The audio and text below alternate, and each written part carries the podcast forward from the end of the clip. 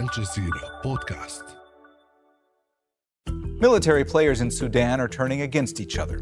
They were partners in a coup that ended a short lived coalition with civilians. But now each side is vying for more power. So, could the standoff grow into a civil war? And what does it mean for the future of Sudan? I'm Mohammed Jamjoom, and you're listening to the Inside Story podcast, where we dissect, analyze, and help define major global stories. All right, let's go ahead and bring in our guests here in Doha. Waleed Madibo, founder and president of Sudan Policy Forum. In Khartoum, Kholood Khair, founding director of Confluence Advisory, a Sudan based think tank. And in Medford, Massachusetts, Alex de Waal, professor at Tufts Fletcher School of Law and Diplomacy and executive director at the World Peace Foundation. Kholood, let me start with you today. The Rapid Support Forces had worked with the military to overthrow Omar al Bashir in 2019. Two years later, they carried out another coup. Why are the heads of these groups now at loggerheads? Well, the reality is that they've always been at loggerheads to some degree, and that's because they have very different visions for consolidating their power grab in 2019 and their coup in 2021. But the reality is that they both want to avoid accountability, they both want to avoid committing to security sector uh, reform um, elements that will vastly circumscribe or curtail or limit uh, their powers. And so there are signs that they're actually working together to escalate the tensions between them and to very publicly show this escalation in order to gain concessions from pro democracy forces, only then to de escalate um, these tensions, as we've been seeing in the past uh, few hours, in, in, order to maintain uh, those concessions, particularly on reforms. And this has been a cycle of rinse and repeat that we've seen for at least the last few years now. Uh, Waleed, could you tell us a bit more about these two men, the two generals, General Abdel Fattah al Burhan and General Hemedti? Um, what else is behind this struggle as well? They are in a real quagmire. If you take uh, Hemedti, for example, the head of the RSF, uh, if he decides to go with uh, I mean, if he gives in to the, the demands of the uh, of the public, uh, then he may lose Uh, uh, protection for his wealth or uh, whatever amount uh, he, he has garnered from the the gold in the past few years. If if he uh, if, if, he decides to go ahead with the coup d'etat and uh, doesn't yield to the demands of the international community, then he may face uh, targeted sanctions. So th- this is the, the, the quagmire of uh, Hemedti. Likely, if you think about, uh, if you think of uh, Burhan, uh, if he decides to go ahead with the agreement, he is going to face the old guard who are still in, in, in good control of the of the army. And uh, but if he doesn't, then he is going to face the popular uh, revolution that has never stopped since uh, 2019. So the, the personal quagmire of these two individuals has become the quagmire of the nation as a whole. Not to forget uh, the sort of influence that they are receiving from the regional powers, mainly Egypt, that is supporting Burhan, and UAE, that is supporting Hemedti. Uh, Alex, uh, Waleed was talking there about what he called the quagmire of these two individuals. I mean, is that what this escalation essentially boils down to? Is it simply about two leaders competing for power? It's a, a struggle for power. It's a struggle for control of of the, the, the central instruments of coercion and, and, and state authority. And it's a, a, struggle to keep intact these vast kleptocratic uh, military business empires that exist. Um, uh, Hemedti is the newcomer to this. He's built his his his his corporate uh, militia empire up over uh, recent years, but Al Burhan and the whole crony capitalist system that developed around the, the military establishment is equally entrenched. And in fact, the, the immediate trigger for uh, the coup of, of um, 18 months ago was precisely in order to, to halt the exposure and potential dismantling of these um, this sort of military commercial complex that has been sucking the, the country's economic lifeblood uh, dry for so many years. Uh, Alex, let me follow up with you about another point, uh, because many point out the fact that um, a lot right now uh, is hinging on the RSF potentially being integrated into the army. Does the stability of the country going forward depend on that? There has to be some major reform and uh, to to to the security apparatus, um, which um, every step that has been taken up to now, every agreement among the parties has involved expanding that security apparatus and, and paying off the soldiers in order to get them to cooperate. And, and that is part of this um, deadly cycle that has uh, led to this, this entrapment and, and, and this quagmire. So, definitely, there needs to be some form of integration and security sector reform, but it has to be taken in the broader context that the, the army itself needs to be uh, thoroughly reformed, downsized, and made into a professional army that um, serves the people instead of dominating them. Uh, Kholood, you, talked earlier about uh, some of this being part of a, a vicious cycle, if you will. Um, you're on the ground in, in Khartoum. Uh, from your vantage point, I mean, what are other Sudanese saying? Do they believe that an armed conflict is inevitable? Um, the thing is that an armed conflict is always uh, possible, and in fact, it's always likely, precisely because of, of the, the struggle, the power struggle between Burhan and Hemeti that sort of supersedes all of these machinations. The difficulty is that now they both um, are united in resisting the types of controls that Alex spoke about and the types of oversight from the civilians um, um, that we're seeing become part of the conversation.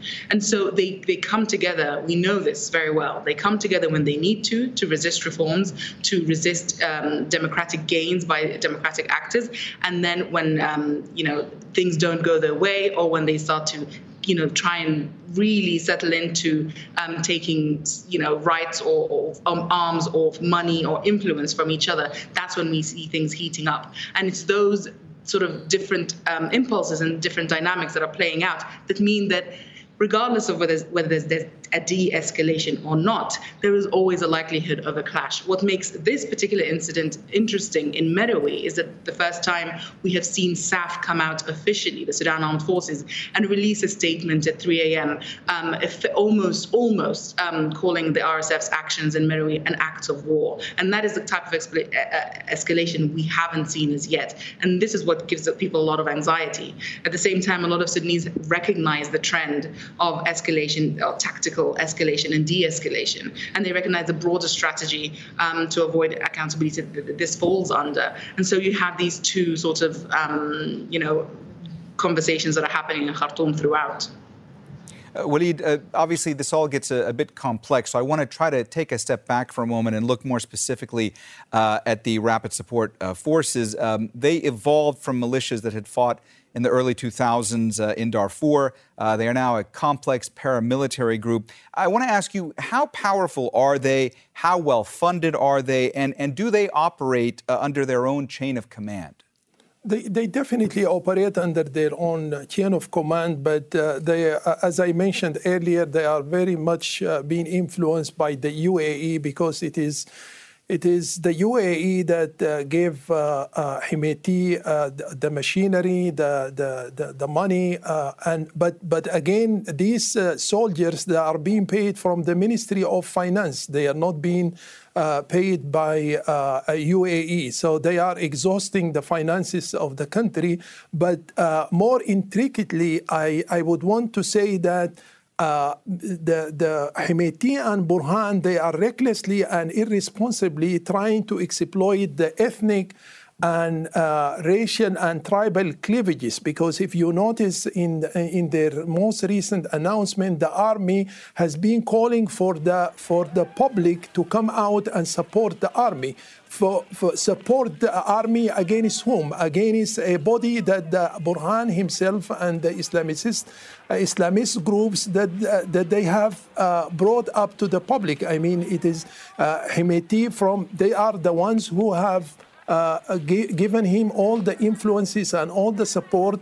Burhan more recently gave him uh, access to strategic positions in Khartoum. He made him the vice uh, president of the council. Uh, he has been giving him access to the international community.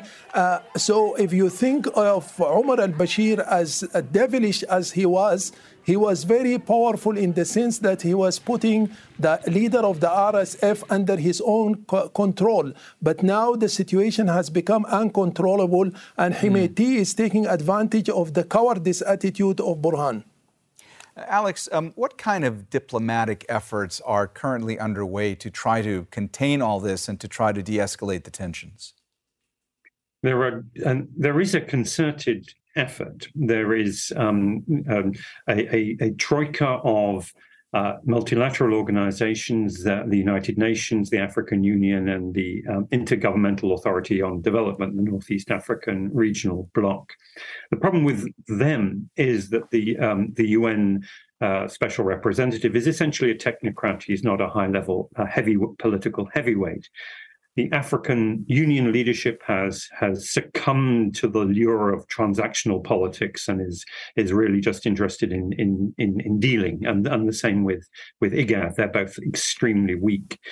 Behind the, um, the, the next layer, which is more influential, is a quartet of players. That is the the the um, the, the Saudis, the the Emiratis, the United Kingdom, and and and the United States. And their problem is that there that there is no unity, and in fact, a, a key international player, which is Egypt, is not um, fully aligned with them. So they're not unified, and there is no overall strategy. The the, uh, the diplomatic task has been delegated to relatively junior officials who, who, who simply don't have the weight to sort of direct the um, the regional traffic to get a, a, a, coordinated response. This is simply not getting the mm. level of diplomatic attention that it warrants. Uh, I, I, saw you uh, nodding along to some of what uh, Alex was saying there. I mean, do, do you agree uh, with, with, what he was saying when it comes to uh, the, the, level of, of diplomats that are currently involved in trying to de escalate tensions? Yes, I mean it, Alex is right that the the sort of the political weight that is required both within the Quad countries and within the tripartite mechanism it has been very uh, glaringly absent. But beyond that, there doesn't seem to be a strategy that, that this fits in that this fits into. And so you know. The tripartite mechanism and the Quad have been working at trying to get a final agreement uh, signed. Um, but it's this very agreement in the process um, that, that surrounds it that has been part of the problem. This agreement, um, the, the framework agreement of last year in December, effectively codified the power imbalance between Burhan and Hemeti, which gives us these kinds of impulses, which gives us these kinds of flashpoints. And so um, the you know the medicine that has been uh, proffered, which is the signing of this final agreement, may in fact be worse than the disease, which is this power struggle between the generals. But in any case, there so far has not been enough effort at working out the broader uh, political struggle between Burhan and Hemeti. And so there is a laser focus instead on this political agreement and its process. And um, these kinds of you know flashpoints of, of conflict can be treated in an ad hoc way, which is by no means helps us to figure out and sort out the broader power struggle. Waleed, when it comes to uh, the power struggle and the fact that it's delayed this transition to a planned uh, civilian government, I mean, what happens now when it comes to the timeline of this transition, um, and, and where does this where does this leave things right now? Uh, uh, I, I, think we can compare the situation of Sudan to Libya. I, the, I, I think they, uh, these two leaders they are trying to prolong the process for as long as they uh, they can. And uh, in, in, Libya, it has been uh, 12 years. I mean, the transitional period. Here, they are trying to elongate it in such a way that it may reach 10 years. But that's not the issue. The issue is if should should the, uh, the two leaders and the, uh, Sudanese politicians and the international community go ahead with this agreement. The agreement itself is not sustainable because it's, uh, it's alienating uh, a, a, a, big portion or uh, a big majority of the Sudanese people. And uh, if you th- think of the forces of freedom and change, the, the very few that they are that are left now in the process they don't carry the weight that will make the, the government sustainable. That is one aspect. And the other aspect depends very much on the personality of the uh, prime minister. Even if Burhan Hemeti agreed to the civilian process, the, the personality of the coming prime minister is going to play a, a, a very important uh, role in the process. If, if it happened, uh, if it happens and they they bring a, a weak uh, personality, then the whole uh, scenario is going to collapse, and uh, we're going to mm. go into some sort of a, a, civil war. I think the confrontation is inevitable between these two uh, individuals. Uh, but but but then the outcome uh, may be beneficial to the Sudanese people because uh, we don't know if a third party mm. a third party can come along and uh, and just try to smash out all, mm. all of this political chaos and military chaos. Uh, Kholood, it looked to me like you were reacting to what Waleed was saying and that you wanted to jump in, so go ahead. I, I, just don't think that this all hinges on who becomes prime minister. That will only follow on from whatever political uh, sort of ecosystem this framework agreement and its resulting process have created. No one person, no matter how capable they are, will be able to combat or even mitigate many of the challenges that we see coming out of this uh, framework uh, agreement process and but you know uh, leave alone the issue of the generals and the power struggle, which I think we will see for a, a certain certainly months, if not years, to come the, the issue of this political process is that it has no broad-based political support, and without that, without including the very sort of large um, proportion of Sudanese public that came out against precisely this kind of militaristic politics, without the, the, the people who wanted to do away with it, with this kind of system and bring in a new one, you're not going to have any politi- um, political uh, sort of individual or prime minister who's going to be able to get things done, and that is something that is very much missing from this process. This needs a much more concerted um, approach that regard that deals with and engages with broader proportions of the Sudanese public who so far have not been um, sort of engaged in this current political process. And Alex, it looked to me like you wanted to jump in as well, so please go ahead. I, I wanted to add one more point and fully in support of, of what both uh, Waleed and, and Kholood have been saying, which is that any civilian government, any civilian prime minister who comes in at this stage will have a much weaker hand than Prime Minister Abdallah Hamdok had when he um, when he came in some almost four years ago, um, because the the of the relative weakness and division among the democratic forces and, and, and the weakness and division of the international engagement. And the key thing, one of or one of the key things that unraveled that government was the failure of the international community, especially the United States, to, to step up to the plate and lift sanctions and provide the economic clout, the assistance that would have given real power to the civilian government.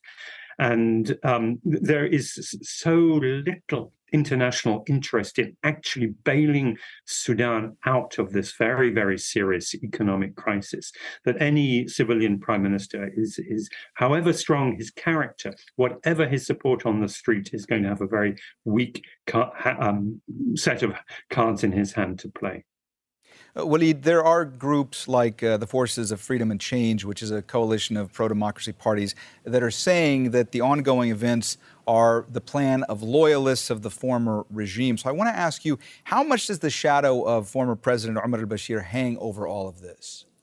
I, I believe that the, the, the, the old guards uh, they, they do have uh, influence, but I, I think uh, it's, it's the failure of the democratic forces to provide uh, a futuristic vision for Sudan that is uh, carrying a lot of weight. Uh, do you see, uh, uh, I mean, total uh, lack of leadership, absence of vision, developmental vision for Sudan, and there is a lack of comprehensiveness in the approach of, uh, of, of, of, of, trying to resolve the situation. Uh, uh, if you look at the agreement itself, it's, it, it it's a historical and traditional approach of the Sudanese political elite is they try to avoid the, the critical issues and, and they think that by avoiding these critical issues that they are going to go away by themselves. One of the main issues is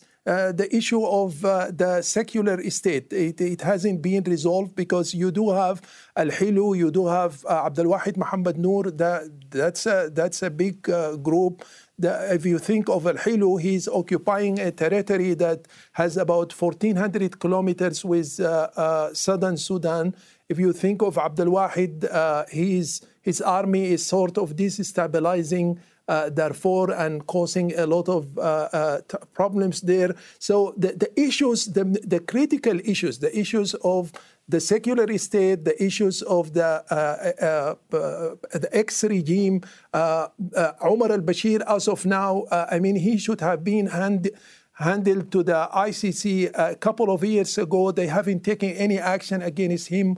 They haven't taken any action against uh, the, the, criminals of the ex regime. If you think, mm-hmm. uh, if you think of Burhan, I mean, Burhan could have taken a, a harsh stand against the the, the old guard, uh, the, the ex regime, uh, but instead, he went and embraced them full heartedly, and by so doing, he lost the, the, popularity of the public. It is not that the people are standing mm-hmm. for the forces of freedom and change, but that people are fed up with the indecisiveness decisiveness of Burhan and his, in, uh, his inability to take an action. Kholood, um, from your perspective there in Khartoum, I mean, what do you hear from, from Sudanese when it comes to what they want to see happen and what concrete steps they believe need to be taken in order to resolve all of this? I think everyone pretty much knows whose fault this is. Uh, I find it particularly uh, peculiar when people say that you know it's the civilians and their inability to agree that is driving all of this. Um, we are literally talking about a military clash between two very heavily armed actors, and all for the sake of their own personal gain. This is quite clearly a problem for these military actors, and cannot therefore be laid at the, at the feet of um, civilians. Sudan has a very militarized political system. We have to acknowledge that much, and therefore any solutions to um, to its political woes have to be um, related to unpicking and dismantling this. Um, this, this militarized system. There is room for Sudan armed forces that um, serves the interests of the public and not the interests of a certain group of actors, particularly partisan actors, Islamists, etc. And there is room for um, a, a, sort of a level of reform that allows for integration of the RSF into into SAF. But as long as I think we make this uh, sort of an, an, issue of the civilians, we won't really get there. The problem is that this framework agreement of last year has realigned, forced a realignment um, between what was before a, a, civilian camp and a military camp. And instead, it's given us two camps, one led by Hemeti and one led by Burhan. And within those camps are civilians that could lead the next government. And this means that um, whatever sort of resolutions the civilians come up, or let's just say whatever resolution the two civilian factions um, come up with, cannot be implemented unless the core or central issues between the military patrons that they have are resolved. And we are not anywhere nearer to resolving the problem between the military actors. Um, and therefore, we cannot really find the sort of civilian solutions um, that we've been looking for. This is the folly, I think, of relying on a final agreement um, between the two FFC factions um, um, to sort of steer us through this very difficult period. It's going to require much broader thinking about how to dismantle the militarized state mm. and how to save the Sudan armed forces from these malign actors. And Alex, we just have about one minute left. Let me just ask you real quick: um, What are the steps that could be taken right now? What are the concrete steps that could be taken in order to help solve this?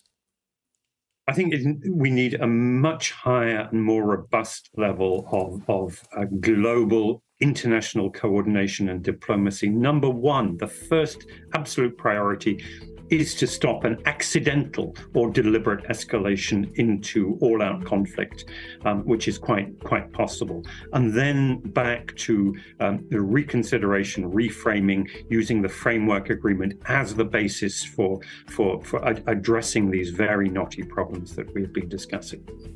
All right, uh, we have run out of time, so we're going to have to leave the conversation there. Thanks so much to all of our guests, Waleed Madibo, Kholood Khair, and Alex de Waal.